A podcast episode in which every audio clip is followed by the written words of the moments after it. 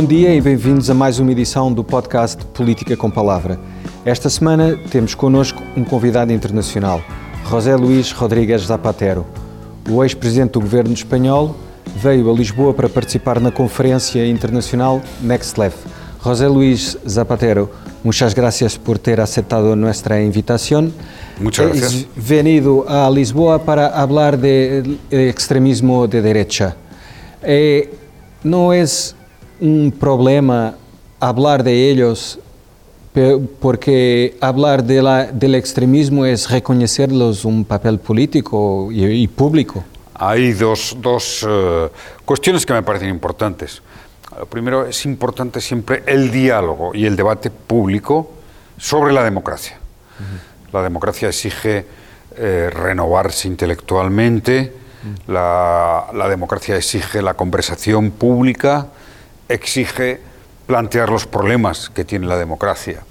Y sin duda alguna, uno de ellos es eh, aquellos que niegan mm, la bondad de la democracia, es decir, la extrema derecha. Por tanto, claro que hay que hablar del riesgo, de la prevención más que del riesgo, porque mantengo la superioridad de la democracia, mm. mantengo que la democracia es un sistema sabio, inteligente, poderoso, que es capaz de el mejor de todos los males.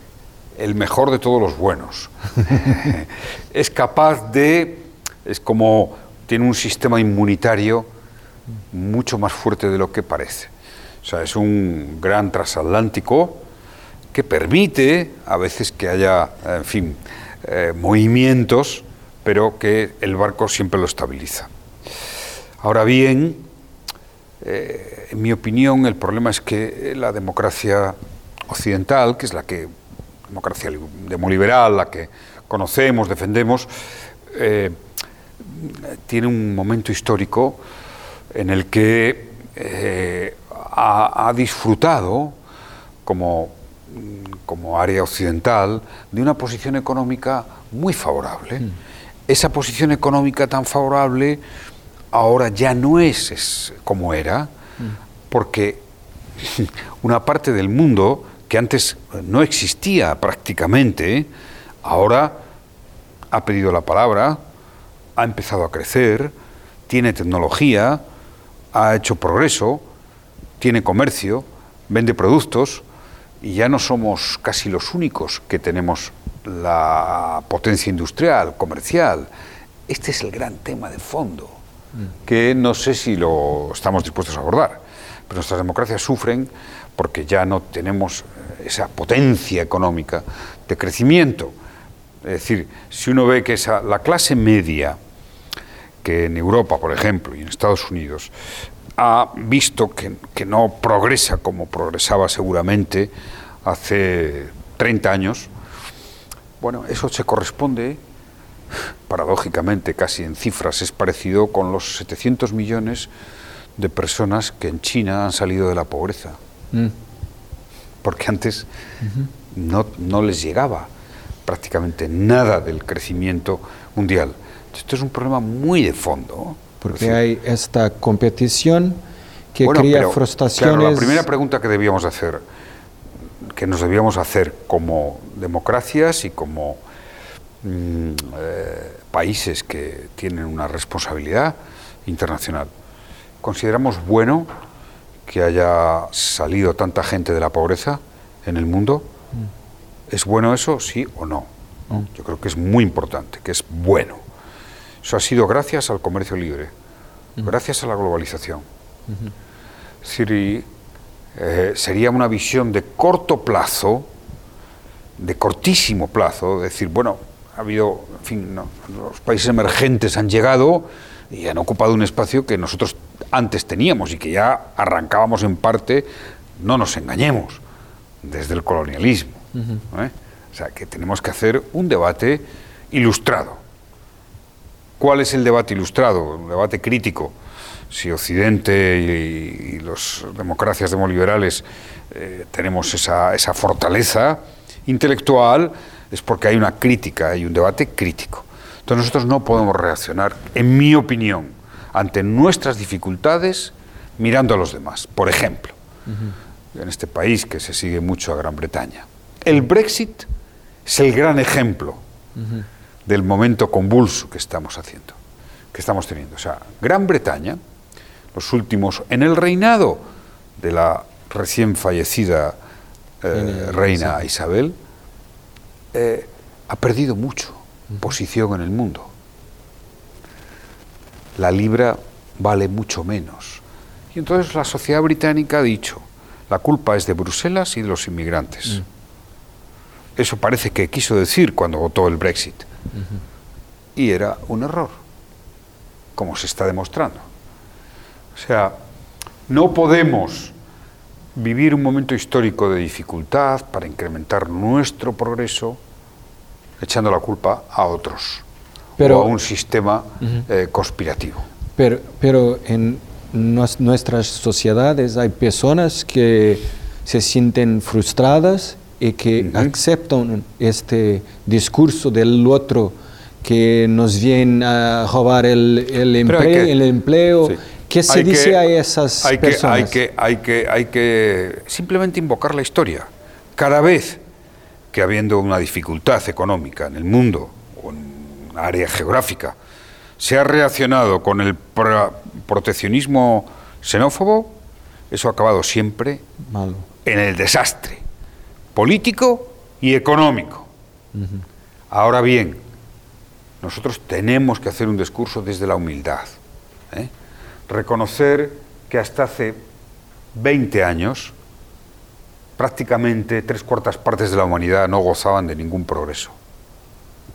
De ninguno. Eso que nosotros damos por hecho desde hace pocos, desde hace mucho, la electricidad, el agua, un médico cuando un niño nace, una pensión cuando uno se deja, cuando uno deja de trabajar, vacaciones. Ah, es este, esto es lo que estamos viviendo. Que, y gracias a nuestros valores, en parte, comercio libre, desarrollo, educación, la tres cuartas partes del mundo que no existían, existen, compiten, trabajan, saben. ¿Cuál es el dato más relevante que tenemos por delante? Que de aquí a 2030 el 72% de los universitarios del mundo van a estar en Asia-Pacífico. Entonces, contra eso no se puede luchar. O sea, podemos darnos con la cabeza, con una pared, pero es ignorar la historia, la evolución. Fíjese, se dice que hay en torno a 100 millones de jóvenes chinos de 18 a 25 años que van a ser número uno en matemáticas, en química, en ciencias, en tecnología. 100 millones de números unos. Y Estados Unidos va a tener 15. Entonces, o sea, esto es lo que tenemos que, comprender. Y ahora añado, ¿cómo nosotros mantenemos nuestra capacidad de bienestar, de desarrollo, dentro de este shock que, más o menos viene durando 10 años, ¿no? donde el mundo ha descubierto que la crisis del 2008-2009, más que una crisis, fue un reequilibrio de la riqueza. Mm. Fue el momento en que se certificó decir, uy, nosotros, Europa, Estados Unidos, que éramos, somos el 12% de la población y llegamos a tener el 60% del PIB, del crecimiento mundial. Eso es una anomalía histórica. China había sido la primera potencia mundial hasta 1850, como corresponde, porque es el 20% de la población, y desapareció un siglo, una anomalía excepcional y el poder que tenía Estados Unidos económico, una anomalía histórica, excepcional. Eso no podía durar. Y ahora estamos en, esas placas tectónicas que se están moviendo. Y Europa tiene, en mi opinión, la capacidad, eh, si acierta, y tenemos signos contradictorios. Hemos acertado plenamente en la pandemia, más unidad, vacunas juntos, fondos europeos, solidaridad, mancomunidad Ahora tenemos el reto de la guerra y vamos a ver, porque ciertamente a Europa le interesa un multilateralismo de cooperación. O sea, lo que más va a perjudicar a Europa, como estamos viendo, es una guerra que más perjudica a Europa, o esa confrontación que eh, se quiere establecer entre Oriente y Occidente, Estados Unidos, China. Esto es lo que más perjudica a Europa. Entonces, Europa debe, ser eh, quien lidere en el mundo cooperación, multilateralismo, solución pacífica de los conflictos, diálogo, cooperación en el cambio climático, cooperación en el desarrollo tecnológico, cooperación en el libre comercio, intensificarlo, cooperación en lo que todo lo que representa la lucha contra las desigualdades y en reducción de la pobreza. Esa es la Europa que ha sido fuerte. ¿Y son esas las respuestas que se debe dar al extremismo? ¿Es esa, la, ¿es esa la solución? Absolutamente. Contra la democracia, democracia más poderosa, más profunda, más fuerte. Contra el, la visión cortoplacista de la identidad, de ese, como el Brexit, o como American First. Mm. American First es lo mismo que el Brexit. Es decir, ah, Estados Unidos ya no es, ya parece que se queda, que no, que es una superpotencia. O sea mm. que, en fin, para si quisieran muchas naciones, con mucha pobreza, pero una superpotencia. Ah, decir, ah, no, la culpa es de los chinos, porque han aparecido en la historia, porque han recuperado posiciones. Hombre, por favor, ¿no? más allá del régimen político, que por supuesto, si, trataran de, implantarlo en otras latitudes, bueno, habría que combatirlo, como pasaba con la Unión Soviética. Es la gran diferencia del régimen socialista soviético que, como se demostró, quería implantar ese régimen por todos los sitios. Bueno, entonces nosotros no podemos tener, o sea, es que somos el 4, el 5% de la población. Ah, nos queremos mucho. Pero cada vez que analicemos con más humildad, con menos etnocentrismo, pensando que lo que nos están haciendo, no, no nos están haciendo nada, no, simplemente hay otros que empiezan a respirar, otros miles y millones que empiezan a respirar, trabajemos conjuntamente con ellos, porque si se trabaja conjuntamente, todos saldremos beneficiados. Vamos a demostrar una pandemia, ¿Usted cree que es posible que nuestros valores democráticos defiendan que mientras los países desarrollados occidentales hemos llegado a una vacunación del 80%, en África no pasan del 25-30? No, pues no es defendible. No, no, no, es defendible que haya riquezas inmensas en este planeta y nos quedemos tan tranquilos y tengamos 800 millones de personas muriéndose de, de hambre.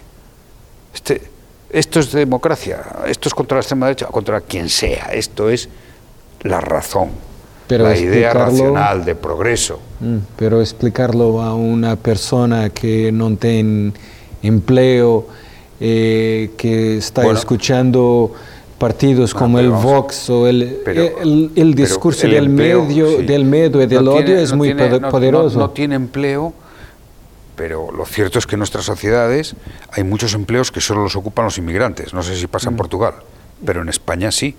En España, oye, la limpieza, la construcción, las personas que cuidan, mm. los cuidadoras o cuidadores, la mayoría, como siempre, cuidadoras de nuestros mayores son personas inmigrantes.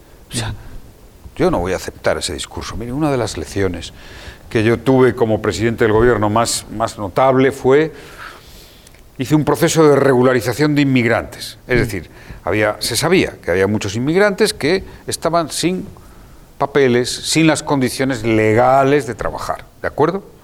Y abrí un proceso, una ventanilla, una puerta. ¿eh? Si, se daba, si los empresarios Mm, decían, tengo aquí una persona trabajando, voy a darle de alta, no mirábamos para atrás, no había sanciones, ¿de acuerdo? Proceso de regularización.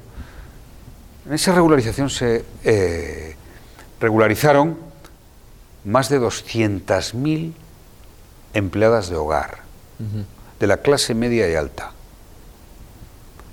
la mayoría inmigrantes, y las tenían sin dar de alta en la seguridad social sin contrato, sin derechos. Seguramente muchos de ellos son los que protestan por esta sociedad en la que vivimos. Pero esa es mi lección. Y presidí un gobierno de un país democrático, liberal, occidental, donde yo me siento a gusto. Pero la democracia no puede tener zonas de hipocresía social. No puede tener zonas de hipocresía social. Entonces, yo nunca los he admitido. ¿Es eso el papel de la izquierda democrática de enfrentar esa hipocresía no, ¿Sabe lo que pasa? Que cuando la izquierda está convencida, mi experiencia política personal es lo siguiente. Cuando yo he estado convencido de una política, convencido moralmente, convencido políticamente, he ganado ese debate. No he tenido ninguna duda. Ah, cuando sales al debate diciendo, no, esto no, porque a lo mejor es total. Yo aprobé el matrimonio homosexual, fui el primer país del mundo que aprobó la ley del matrimonio igualitario con adopción, al mismo tiempo. Y somos el país del mundo que más apoya el matrimonio igualitario. ¿Por qué? Porque salí convencido de ello. Porque no me dejé, respeté todas las tesis, pero dije, vamos a ver cómo esto va a ser bueno para todos. Lo apruebo y no me van a condicionar, ni los obispos, ni nadie. ¿Y qué ha pasado con el tiempo? Pues que si es una política sensata, de igualdad, convences, antes o después convences decir, ¿o es que acaso queremos que a nuestros inmigrantes, los españoles, portugueses, les traten sin derechos, allí donde están, o donde han estado? Hombre, yo siempre quise, cuando España tenía muchos emigrantes que tenían que irse a trabajar a Latinoamérica, Suiza, Francia, que, que esos españoles tenían derechos. ¿O es que un español tiene un derecho al nacer superior a un portugués al de un angoleño o un marroquí. ¿Y cómo... Los valores de la ilustración es que somos una sola humanidad, que los derechos humanos somos universales. Esos son los valores occidentales. Mm, hay poco ha dicho como un, ha presentado la pandemia, la respuesta europea a la pandemia como un, buen ejemplo de cooperación. ¿Y cómo oye para lo resto de la política europea? Bueno, me, preocupa, me preocupa el debate eh, originado por la guerra de Ucrania.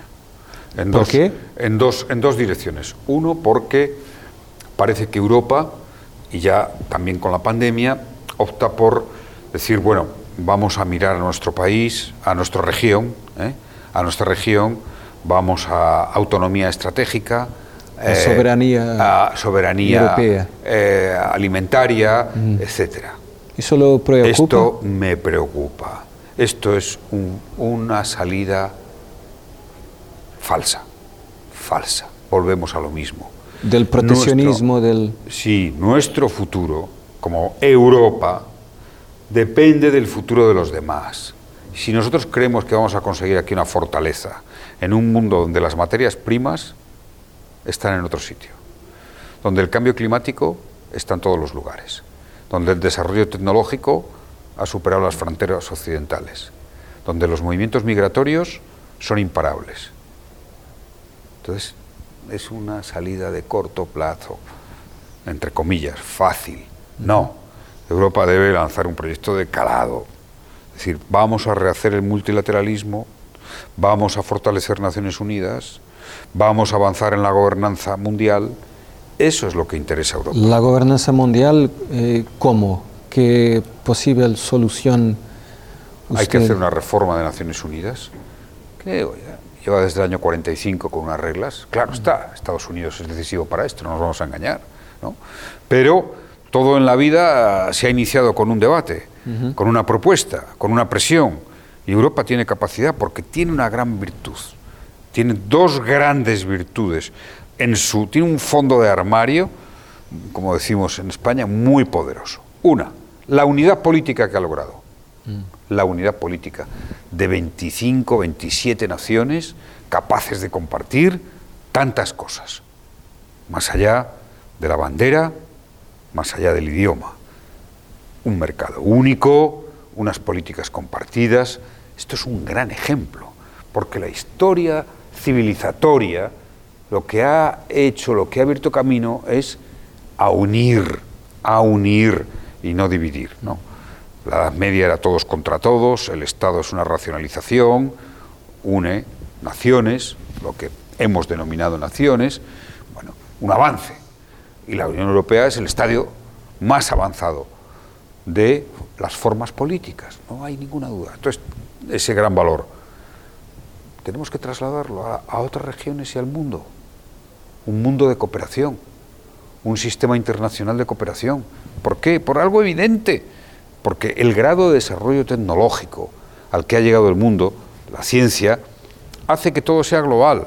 La pandemia global en un mes, la crisis financiera global en 15 días. El cambio climático es para todos.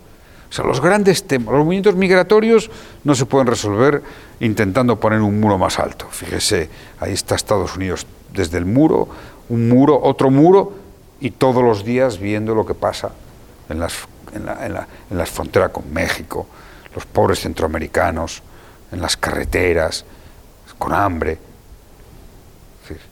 no, eso, bueno, queremos convivir con esos dramas sociales y económicos que, justifica el, que haya tantos movimientos radicales. No, Europa tiene otra gran ventaja, y es que ha sido siempre el espacio, la región de la solución pacífica de los conflictos. La solución pacífica de los conflictos, que es el mandato de la Carta de Naciones Unidas, que se nos ha olvidado, parece. Solución pacífica de los conflictos y cooperación. La Carta de las Naciones Unidas, siempre me hubiera gustado decírselo al presidente de los Estados Unidos, cuando convoca solo a los países que él convoca democráticos, decir, la Carta de las Naciones Unidas no distingue los regímenes políticos. Mm. Es, una, es una institución de naciones para la cooperación, porque se sabe que va a haber siempre sistemas políticos diferentes y que ojalá nosotros decimos, ojalá sean todos más o menos como los nuestros, democráticos, pero si no lo son, tampoco podemos hacer... Eh, eh, no se vaya a dejar de dialogar. La exclusión eh, por una especie de superioridad que nosotros creemos que tenemos. No, la democracia es humildad, es diálogo. Es, afecto, como ha dicho. y afecto. Y, sola, y como más crece la democracia es así, como más crece la democracia. Entonces, bueno, me preocupa, me preocupa en este momento extraordinariamente. Aunque ya he visto ahora, hay unos síntomas de que la Unión Europea dice, oye, parece que Estados Unidos juega sus intereses y hace un paquete extraordinario de ayudas que va a poner nuestra industria medioambientalista y de renovables eh, en una posición imposible, porque todas las inversiones se van a ir para allá. dice, oye, eh, a ver si esto de que nos haga la política exterior Estados Unidos no es lo más inteligente. Europa tiene fuerza, liderazgo.